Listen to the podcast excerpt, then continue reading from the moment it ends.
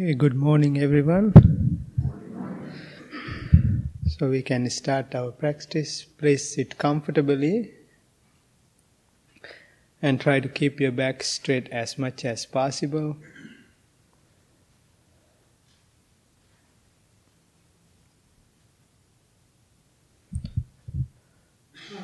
Take a couple of deep, long breaths. Breathe in through your nose and breathe out through your mouth.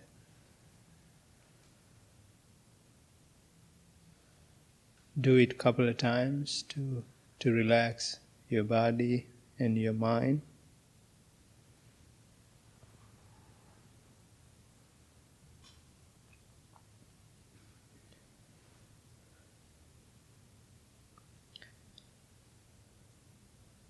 Please observe your body from top of your head to the tips of your toes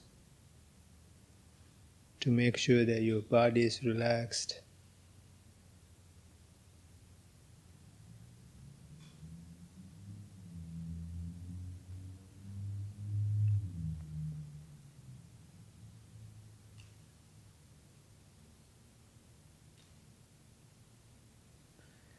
It's a beautiful morning. And you all are here to develop love and compassion within yourself and toward, and practice mindfulness even for a short time. Make sure to have the same intention throughout your practice, because intention makes practice better.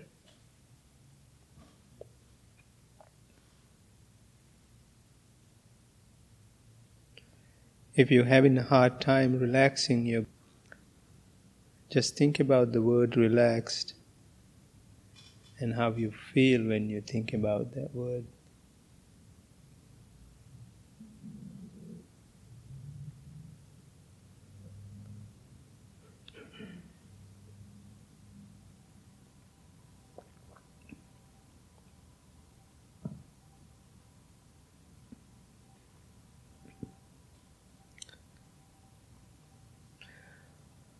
The foundation of our practice is loving kindness.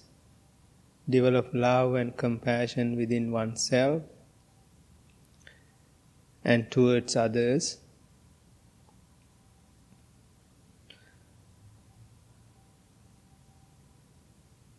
Think to yourself, may I be well, may I be happy, may I be peaceful.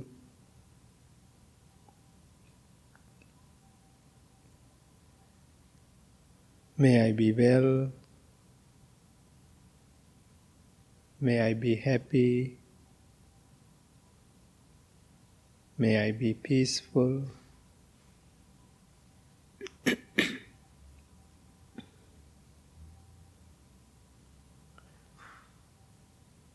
But at times,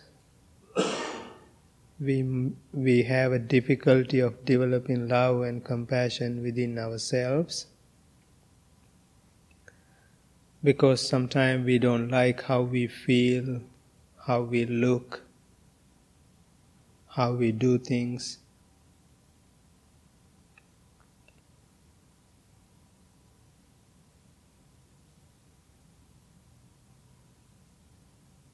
But once you accept as who you are,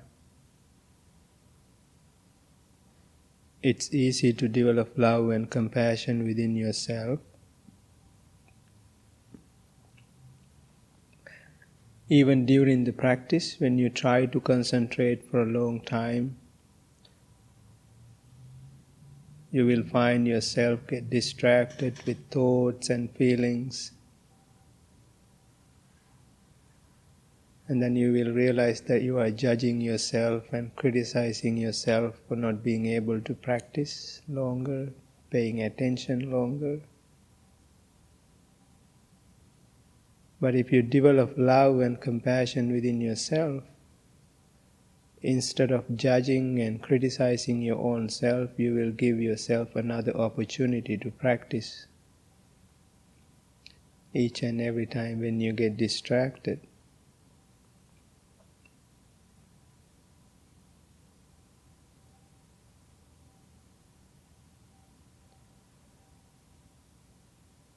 may I be well, may I be happy, may I be peaceful,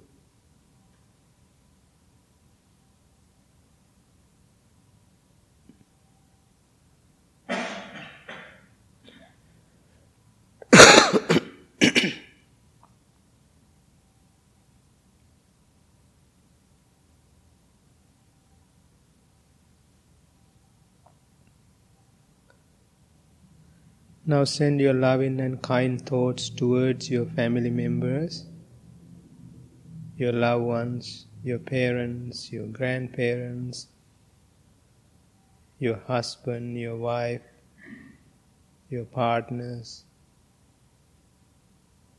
your children, your grandchildren. Think about them individually if you like. Send your loving and kind thoughts towards them.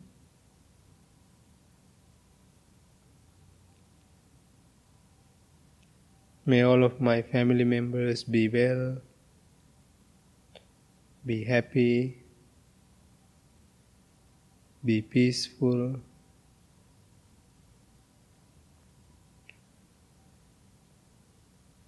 May all of my family members be well, be happy, be peaceful.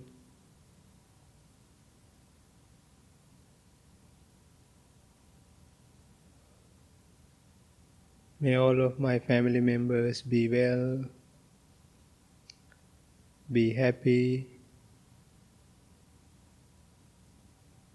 be peaceful.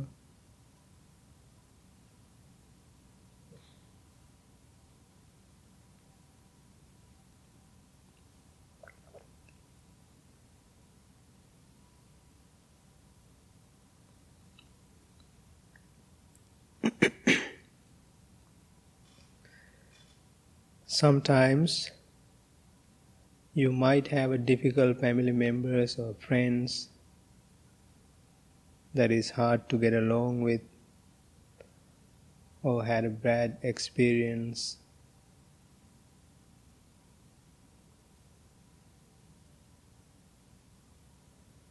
Please understand, we all are human beings. We all make mistakes. Forgiveness is not for someone else. Forgiveness is for ourselves, because we can let go of those negative emotions and feelings that we have towards somebody. That will free ourselves.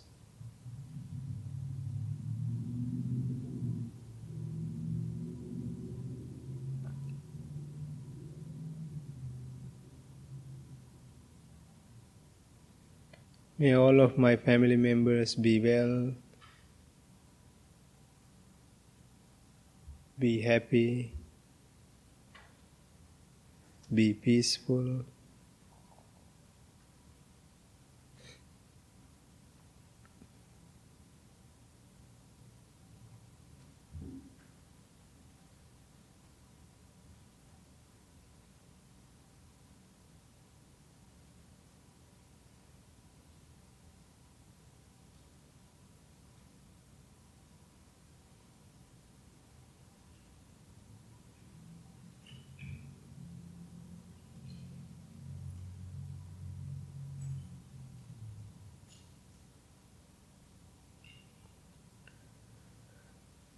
Finally, send your loving and kind thoughts towards all living beings, human beings, non-human beings, people who are suffering without food, without shelters, people who are suffering because of natural disasters. At least we can send our loving and kind thoughts towards them.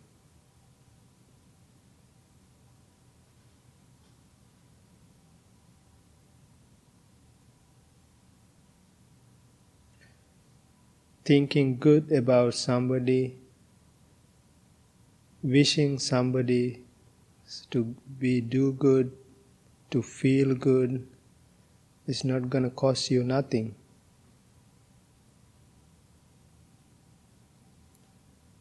Send your loving and kind thoughts towards all living beings.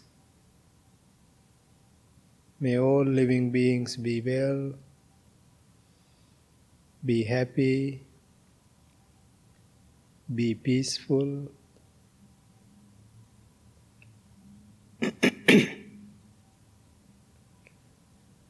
May all living beings be well, be happy,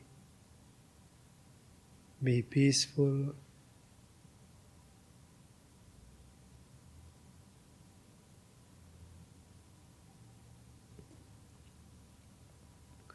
May all living beings be well, be happy, be peaceful.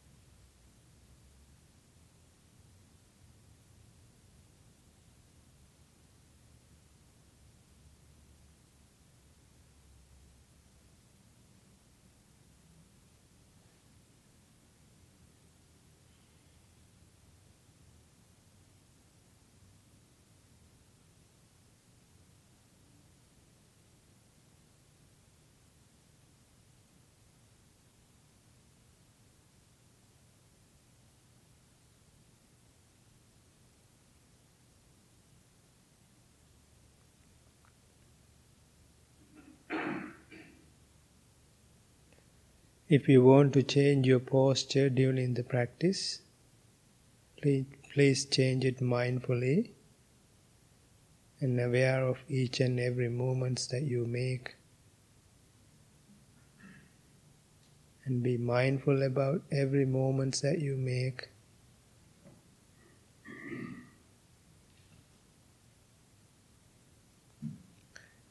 Now all of you are the hearts and minds are full of love and compassion towards oneself and towards others. We can slowly start our mindfulness practice without forcing your breath. Let it happen as usual. And gently start focusing on your breathing. When you breathe in, understand and aware that you are breathing in. When you breathe out, understand and aware that you are breathing out.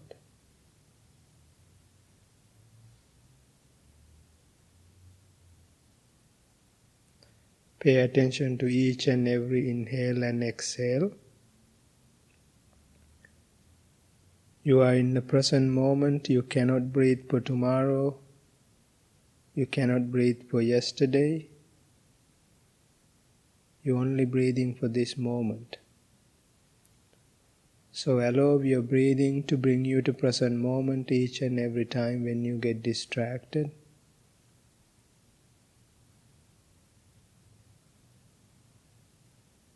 And allow your breathing to keep you concentrated.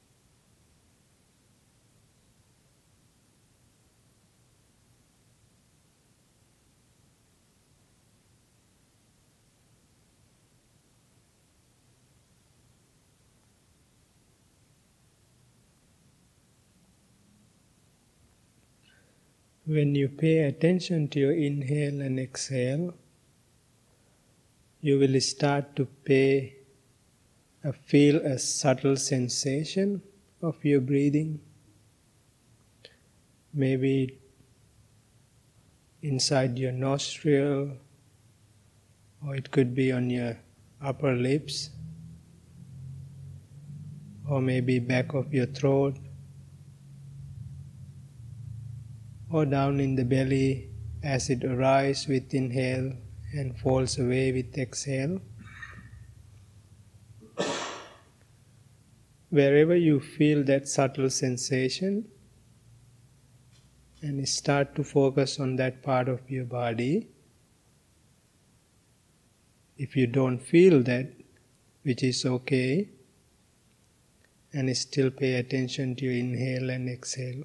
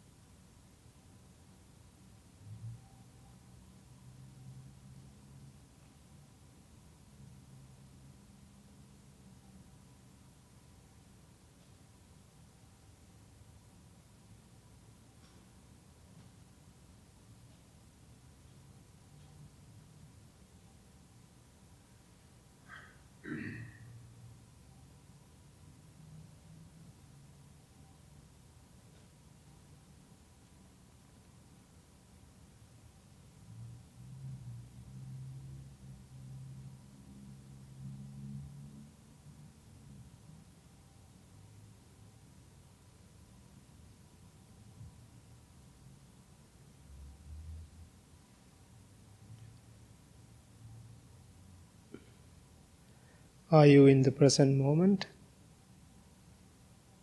or is your mind wandering? If you have a mind, you will always have thoughts. Do not try to stop your thoughts from coming to your mind. Each and every time when you get distracted by a thought, or thoughts, acknowledge and accept that you get distracted, and bring your attention to focus on your breathing. This can happen many times, as many times as it happens. Bring your attention back to focus on your breathing.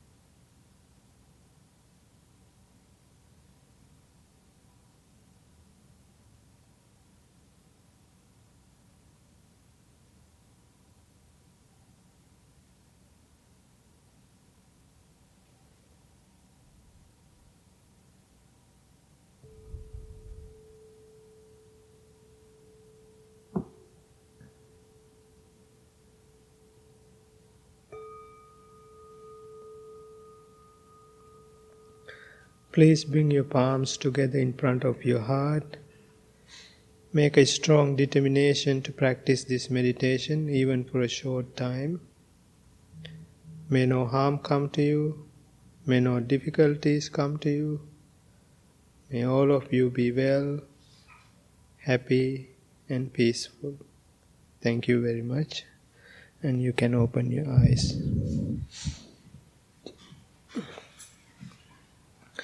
Okay, let's do the chanting. Start with page 4.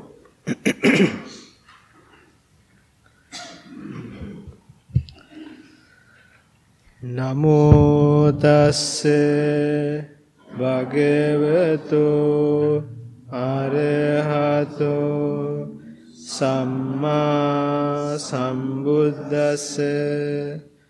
Namo tasse bhagavato arahato Samma Sambuddhassa Namo Tassa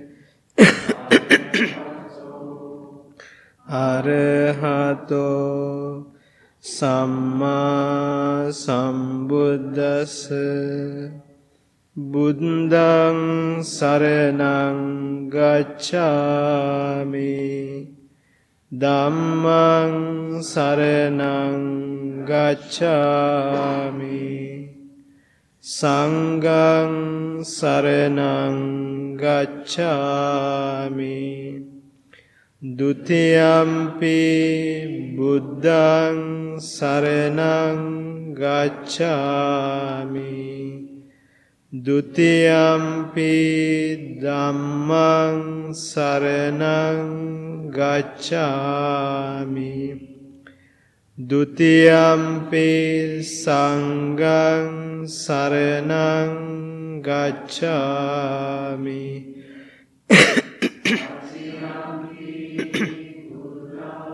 Saraṇaṃ Gacchāmi Tatiyampi Dhammaṃ Saraṇaṃ Gacchāmi Tatiyampi Sanghaṃ Saraṇaṃ Gacchāmi Anicca vata sankhara upadevaya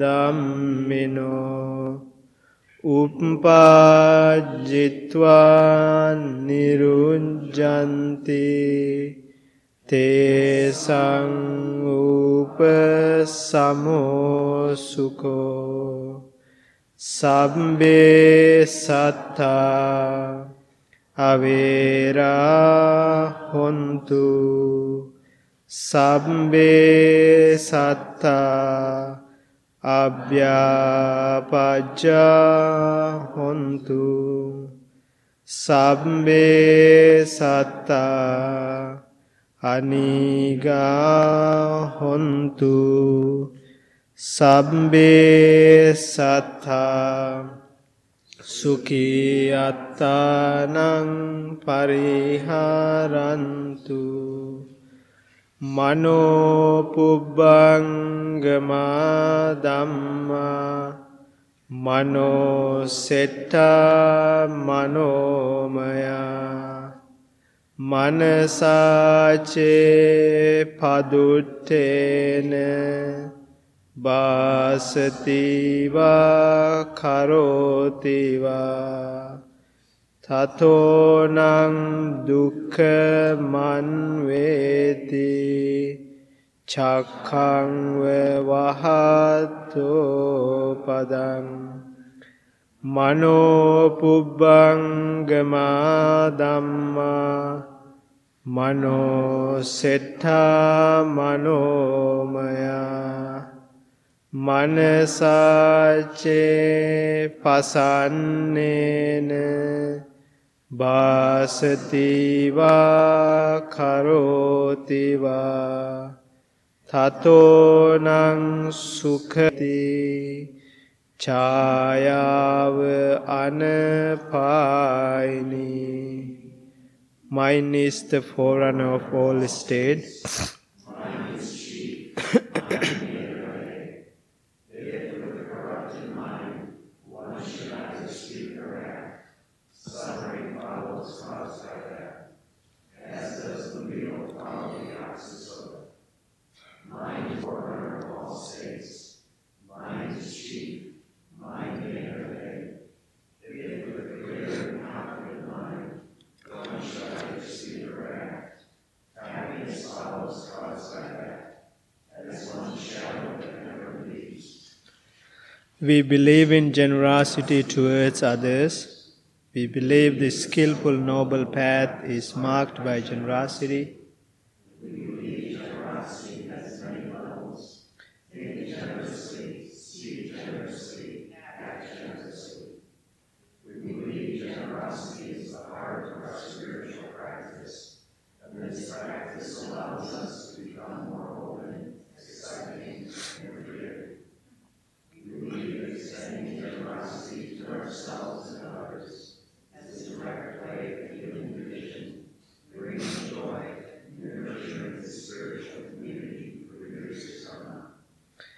May I become at all times, both now and forever, a protector for those who without protection, a guide for those who, a ship for those who with ocean to cross, a sanctuary for those in danger, a lamp for those without light, a place of refuge for those who lack shelter, and a servant all I need. By means of these meritorious deeds, may I never join with unwise, only the wise, until the time I attain Nirvana. Good morning again. Good morning. Did everyone have good practice?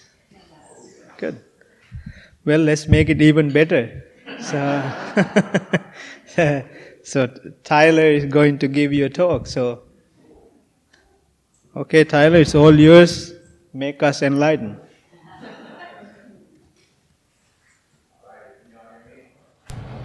Good morning. Bhante, welcome back to the living. You've been very, very sick, and now you look very, very well. Thank you. And I asked you how you're doing, and you go, I feel like $1,000,000. Yeah. And then I thought to myself, how does a monk know what $1,000,000 feels like? Forgive me, I'm going to use a computer, and I hate when we do that up here. It just feels weird in the context of a place like this. But I feel lucky today because those of you who've been around a long time know I don't come up here very often to do a talk, because that's not my job. But what I've discovered after 15 years is that monks are not trustworthy or reliable, because the agreement that Bhante and I made many, many years ago is I'll run the business end of this place, you run the teaching end of it, and I'll do mine invisibly, you do yours publicly. And he agreed to that, but I can see him slowly breaking those agreements, because I think this is my second talk in 2 weeks, so forgive me for that. Also, though, the way that normally this works is I'm driving here, and Bhante will text me like he did 2 weeks ago, and he said, you talk today, comma, precepts.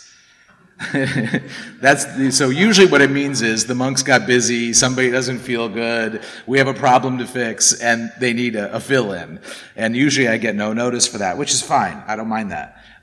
But this time I got to have a little preparation. And so I got to the last few days be actually thinking about what I wanted to talk about. So I'm excited about that. And so I'm going to share quickly the source of my subject matter. We, Monday night, we have to go in front of the Historical Commission of Woodstock to get approval for our big project outside that we're been amidst all summer. And mostly when I say been amidst it, I mean been amidst bureaucracy in order to be able to start it, as you can imagine. So Monday night, we're going in front of the Historical Commission, and primarily we're talking about the Buddha statue that we're installing out front, and this new outdoor meditation space that we're creating, and the restoration we're doing on this beautiful old building.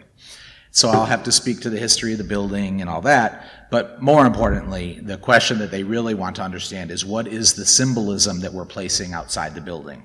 What does it mean to our quote-unquote religion or this teachings, these philosophies? And I'm going to be asked to speak about that, which is unfortunate. Bhante Rahula, I don't know if you know, but you're coming with me, because I'll talk, but I need your robes to sway these people. But what they're going to ask is, what is the importance of our symbolism? What is the core essence of what we're trying to accomplish here? And why we built this place and why we have made it into a refuge, and sort of what's the objective? And that led me to, of course, have to do some thinking about how do I summarize all that the Buddha's teachings are and what this place is supposed to be. And I think I get 4 minutes of public talk or something, whatever, something like that. So I was mulling that over while I was also navigating some triage of the temple, which is one of my jobs, where I get to deal with people who are unhappy with us or have a problem or think we did something wrong, right? I sometimes get to navigate that. And I was doing that last week with a particular email that said, we don't ever teach the Buddha's teachings. Why don't we ever teach the Buddha's teachings? Specifically, why don't we dive into like the actual linear teachings, the way they're phrased, the way they're taught? And my first response was a little bit of anger and frustration, because I think we do that immensely, and I think we do it incredibly well. But I noticed in my reaction was sort of supersized. And whenever that happens, I know that there's actually, I'm responding to something that seems like must be the truth that I don't want to face.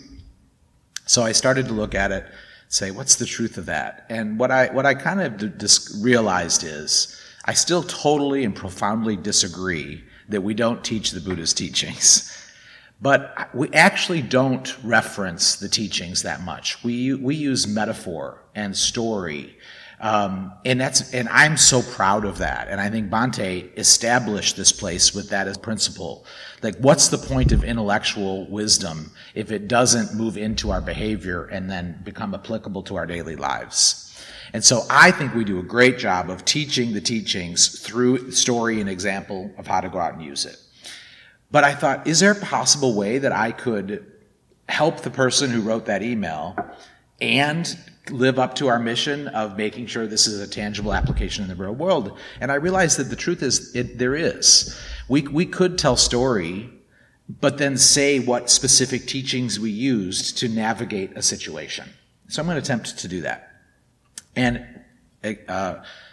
awesomely, it will help me with my talk on Monday in front of the Historical Commission, because these are going to be what I say I think the essence of Buddhism is. I also attempted to use ChatGPT. Has anybody tried it yet? Okay. So I went onto ChatGPT and I said, create an outline for a Buddhist-inspired talk in under 30 minutes. And it was just terrible what it came up with.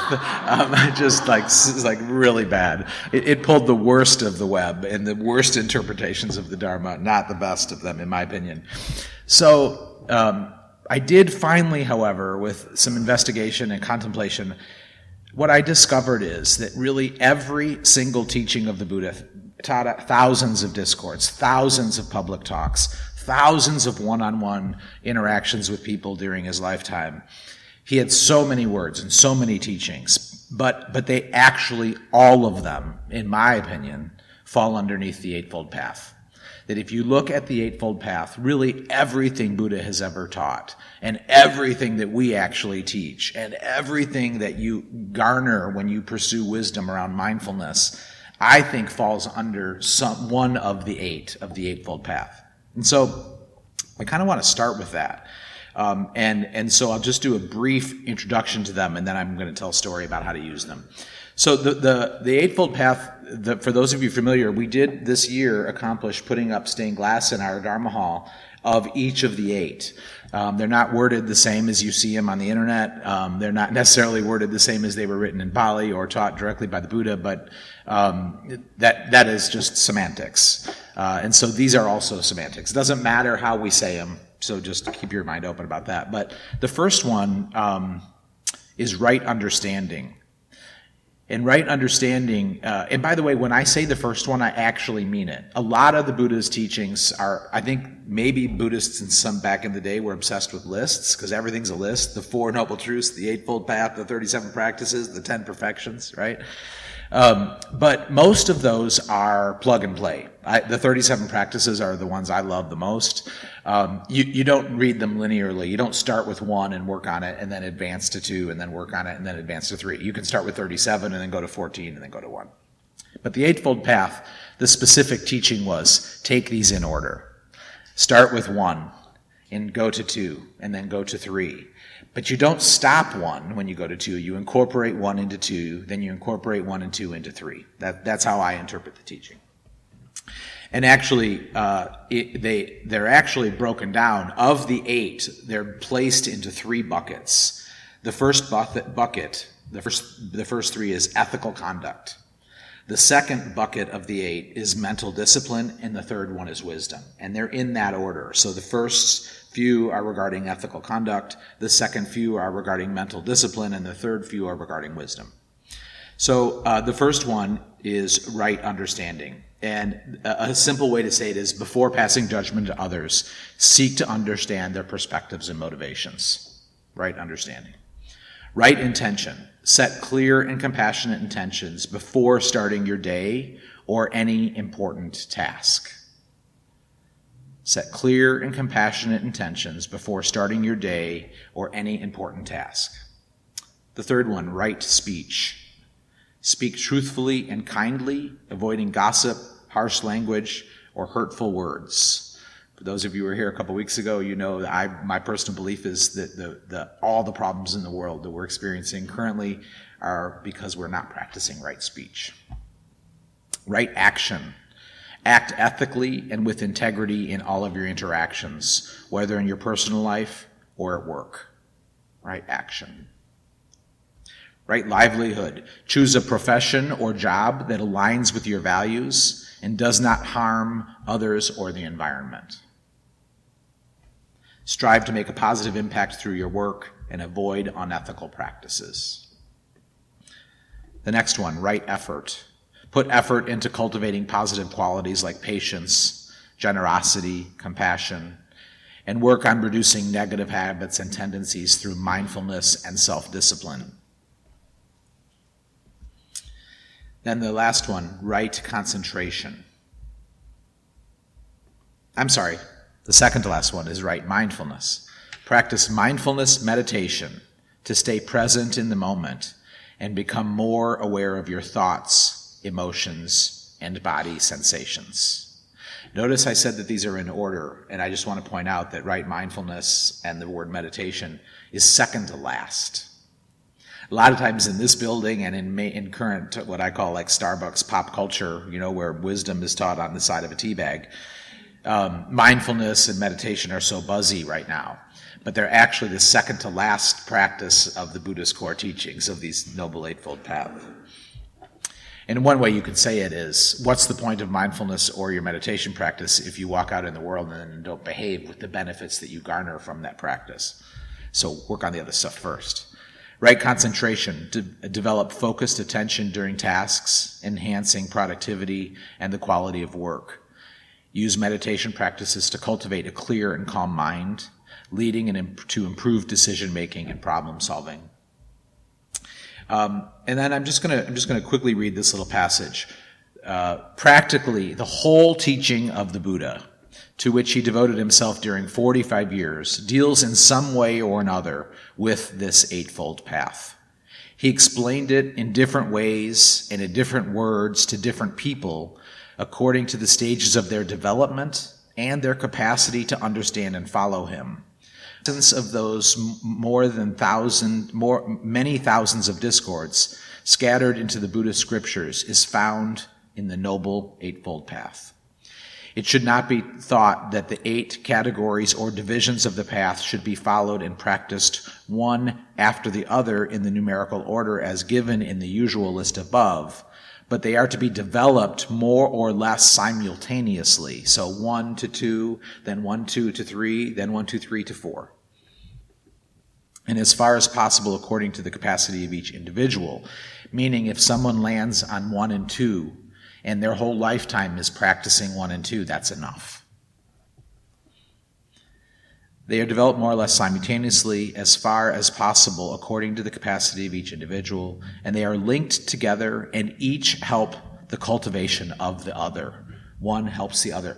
We could also say the second to last, mindfulness and meditation, many of the 1, 2, 3, 4, and 5 that came before it are capable, and it's more possible for us to utilize those because of our mindfulness and meditation practice. So each one is really married to the other. These 8 factors aim at promoting and perfecting the 3 essentials of Buddhist training, which is ethical conduct, mental discipline, and wisdom. So this last couple of months, I'd say the last 8 weeks, we have been dealing with elderly parents. I think that everyone in I'm 48, it seems like every single person in my friend group is dealing with the same thing in one way or another, either preparing for it, in the midst of it, or grieving the exit of it. And so I guess that's just the era I'm in, right? And so about 8 weeks ago began our journey. My mom, who is a semi-notable author and she's 76 and lives a very, very robust life, travels, speaks, teaches, writes, is highly engaged in the world. She went from that level of engagement to a full and total psychotic break within 48 hours. And that led to navigating the medical system, navigating incredibly diverse family dynamics, navigating mother-son wounds, and how to behave as a son amidst wounds, how to show up in a way that others didn't show up, right? Navigating all those feelings. And then navigating a legal system of having her rights removed involuntarily in order to protect her well-being. And then navigating the bureaucracy of a mental health system that's far beyond capacity. And then navigating her getting out and having a full recovery, all in a period of 3 weeks. And then about a week after that, my husband's mom also begins to fail in rapid progression. And so we've been managing for the last few years her decline and figuring out how we will be noble stewards of that decline. And we just navigated every landmine from homophobic family that won't interact with us, but we need their support anyway, to, some members showing up and being of assistance and others not. A decline happening so rapidly that a person who could do things now can't do almost anything, completely incapable of taking care of herself.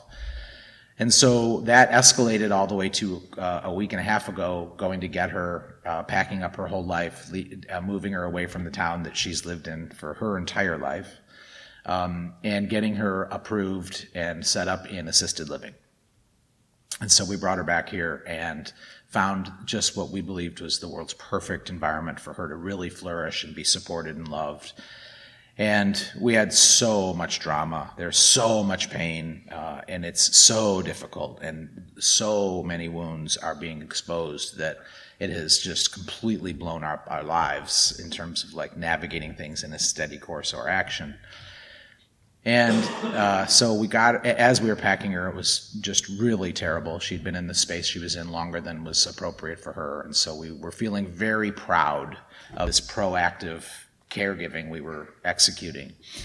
And we got her here and what she's bringing here. And we just couldn't have felt better about it. And she couldn't have felt more happy and grateful. And she's a religious person. And she was just quite literally thanking God, like on a moment-by-moment basis, that her life was about to get so improved. And then everything fell apart. Her decline discontinued, and she was not no longer suitable for the assisted living. She's absolutely nowhere to live, and she's in our living room. And there is no path forward. I'm not saying this at all for sympathy. Not at all. What I'm saying is to set up the story for how we navigated that. So we did have a few blow-ups. We had a lot of tears. We definitely got into disagreements around how to navigate, but things are pretty really steady and peaceful right now. And we really, really are doing just fine. And I was reflecting for the last couple of days while thinking about this talk, and then rediscovering the actual Eightfold Path for myself and looking back and saying, okay, how did we just navigate all of this so well? Because when we tell the story to our friends, they're like, oh my God, I'm so sorry, this is so painful, blah, blah, blah. That's not untrue, but we're also totally okay. Like both things live together. And so I've been spending the last few days reflecting on why have we navigated this so well? This is like the worst of the worst experience we're amidst. And yet we're really solid and pretty deeply connected to our practice, to ourselves, to each other, and to our role as caregivers.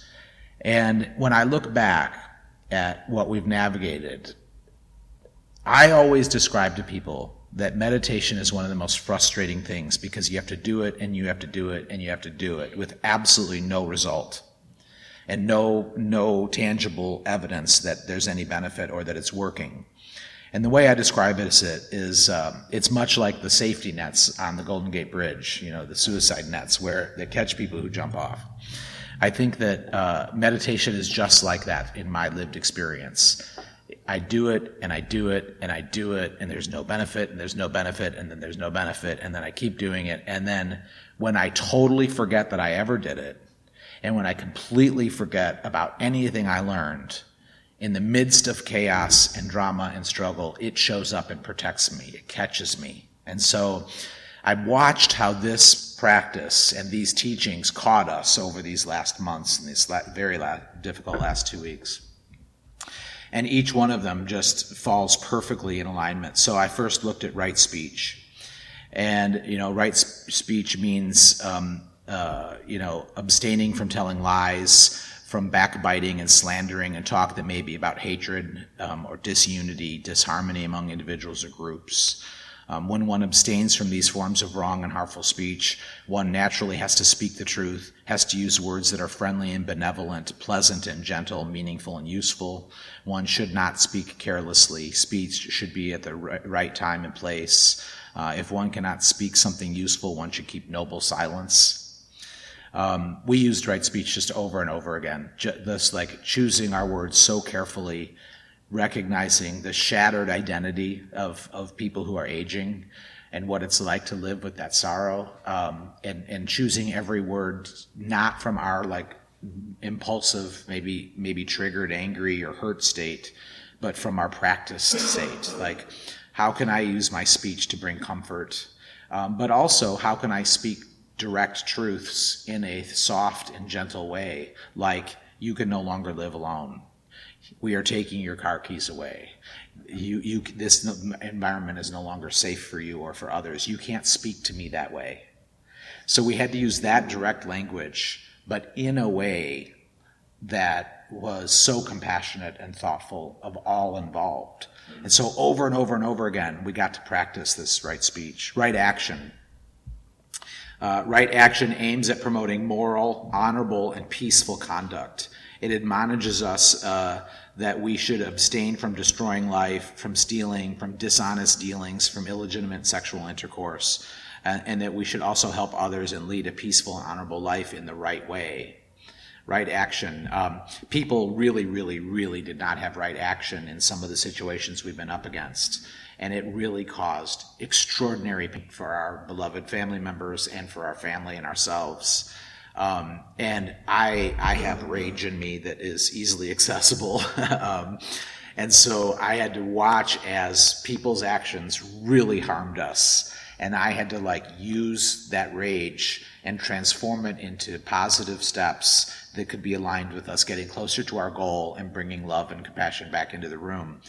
Over and over and over again, and what I wanna really say is that I wasn't conscious as these behaviors were emerging.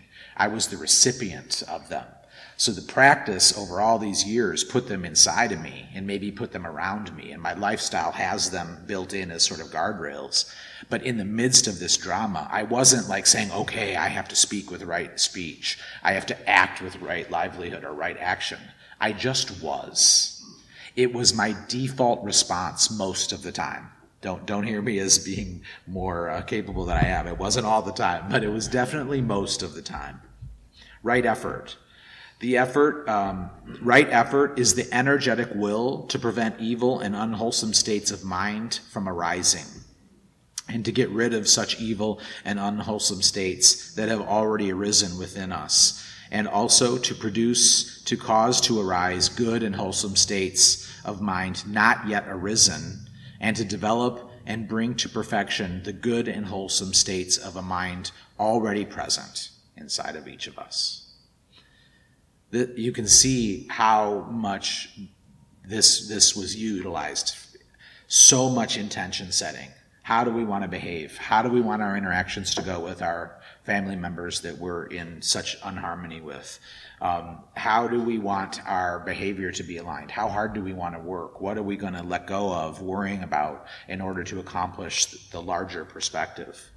And most of the time, that meant us literally the night before planning out, how will we wake up? What do we want to first say, first, second, and third?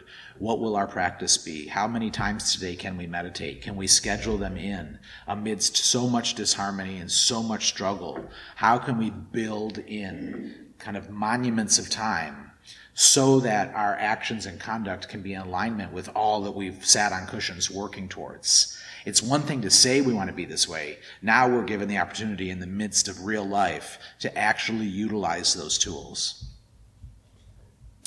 And then the last bucket is on, and the two that live in the wisdom bucket are right thought and right understanding. And right thought denotes the thoughts of selfless renunciation or detachment, thoughts of love and thoughts of nonviolence, which are extended to all beings. It is very interesting and important to note here that thoughts of selfless detachment, love, and nonviolence are grouped on the side of wisdom. This clearly shows that true wisdom is endowed with these noble qualities, and that all thoughts of selfish desire, ill will, hatred, and violence are the result of a lack of wisdom in all spheres of life, whether individual, social, or political. So right thought is what I landed on this morning. These circumstances with our aging parents are going to very, very significantly derail the next course of our life. Total change plans, complete scene change, complete financial change, the canceling of long-intended next steps. And there's a couple ways I can choose to look at that.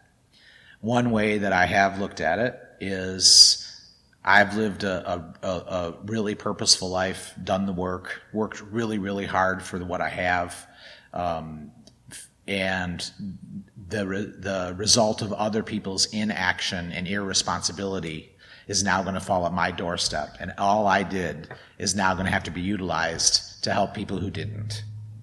That's one way to look at it. And believe me, I have believed that as the truth for moments. But the other way to look at it is that I sincerely believe we have to give it all away. I sincerely believe in our generosity mantra that we all speak here every day in the middle of our practice, right?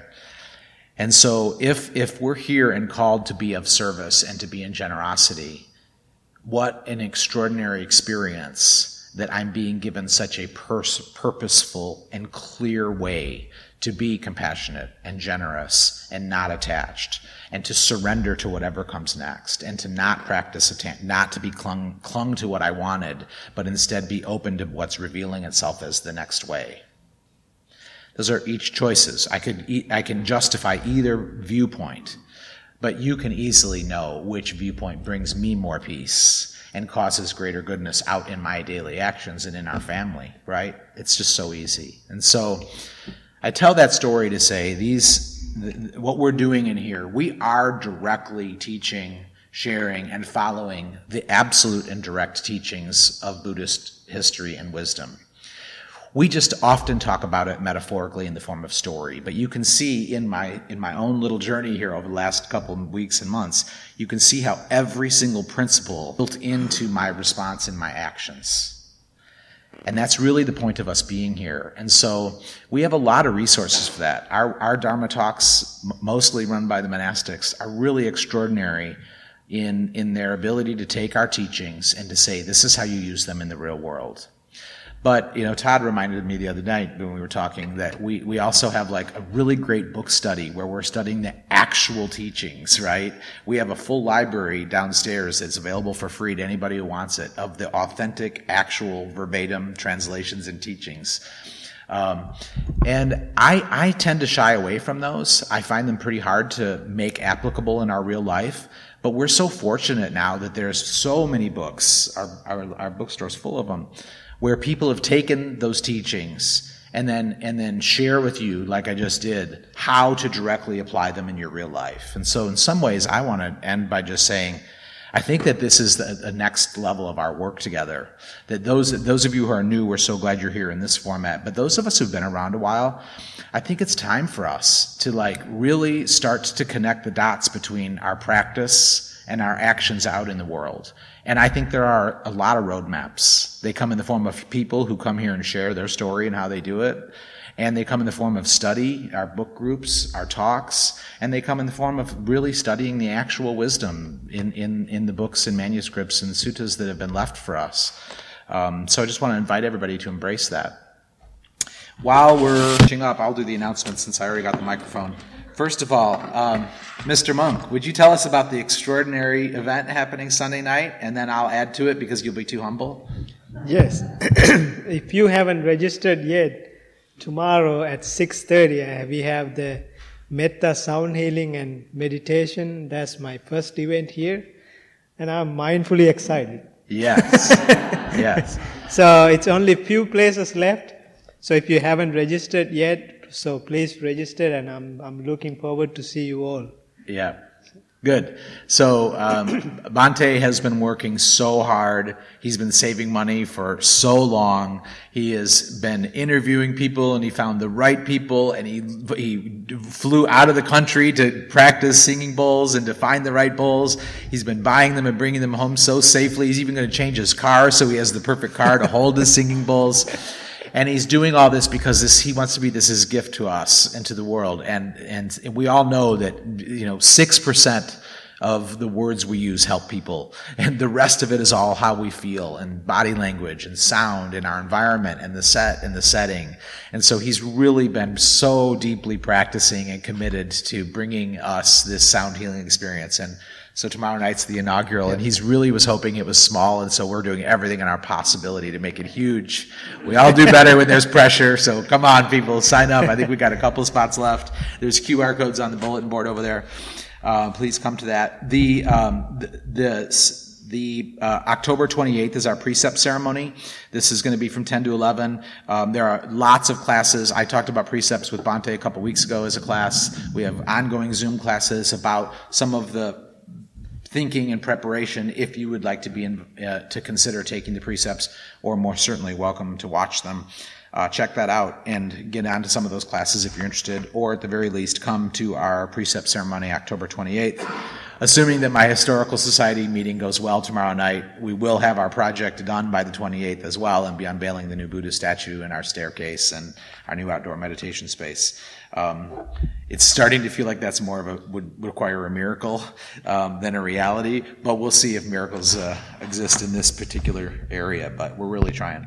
And then last but not least, Compassion and Action Committees will be collecting men and women's clothing for Warp Corps' homeless outreach program during all meditations between September 4th and September 23rd, so that would be this one. A bin will be in the social hall. Warp is requesting men and women's clothing, no socks, in sizes medium, large, and extra large, sweatpants, t-shirts, leggings, jeans, all that kind of stuff. And also we're collecting food donations weekly for the Woodstock Food Pantry. Collection bins can be found in the shoe room at the temple. Don't forget our farmers market. Most of us are over there right now cooking and selling food. We'd love for you to walk over and have some food. We're almost at the end of the farmers market season, so get it fast while it's still here. Thanks, everybody. Have a good day.